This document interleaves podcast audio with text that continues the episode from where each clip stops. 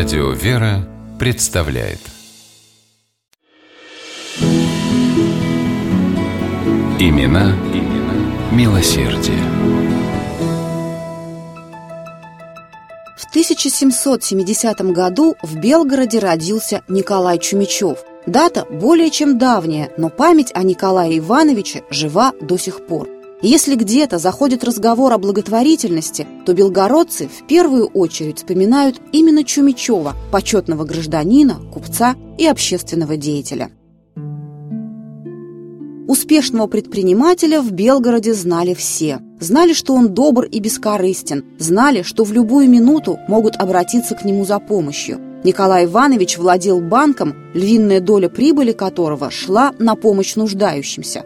В народе это учреждение редко называли общественным банком, как значилось в официальных документах, чаще просто Чумичевским банком. Каждый год Николай Иванович раздавал крупные суммы беднякам в праздничные дни на Рождество и Пасху. Неимущие горожане получали от него подарки. Он помогал детям-сиротам, материально поддерживал богоугодные заведения. В 1817 году на деньги Николая Ивановича в Белгороде возвели Успенскую церковь, одну из самых красивых в городе. Силуэтом она напоминала великолепный киевский храм Андрея Первозванного. Спустя 20 лет Чумичев построил еще один храм на территории Рождество-Богородицкого женского монастыря. Церковь Зачатия Святой Анны появилась там в память о жене благотворителя.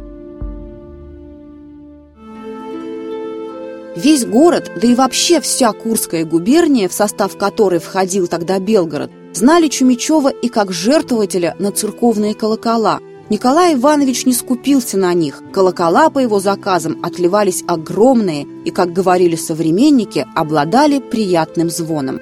Один из таких колоколов стоимостью в 20 тысяч рублей Чумичев подарил Курскому Знаменскому монастырю. Отливался этот могучий красавец в Харькове. В Курск его везли на 30 тройках.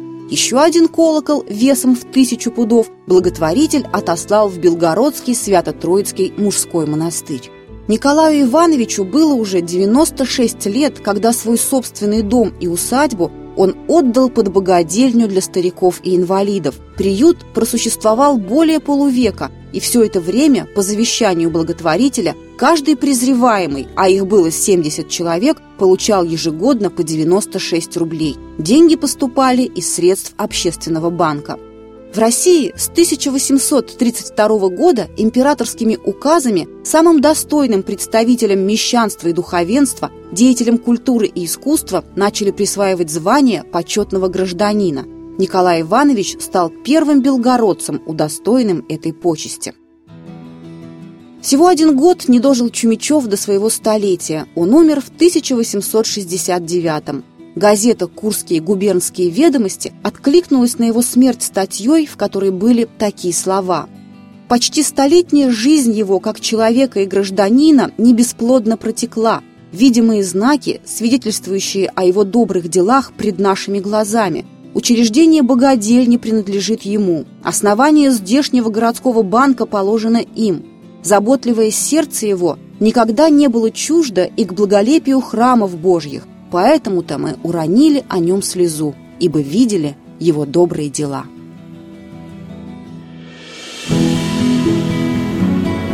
Имена, имена милосердие.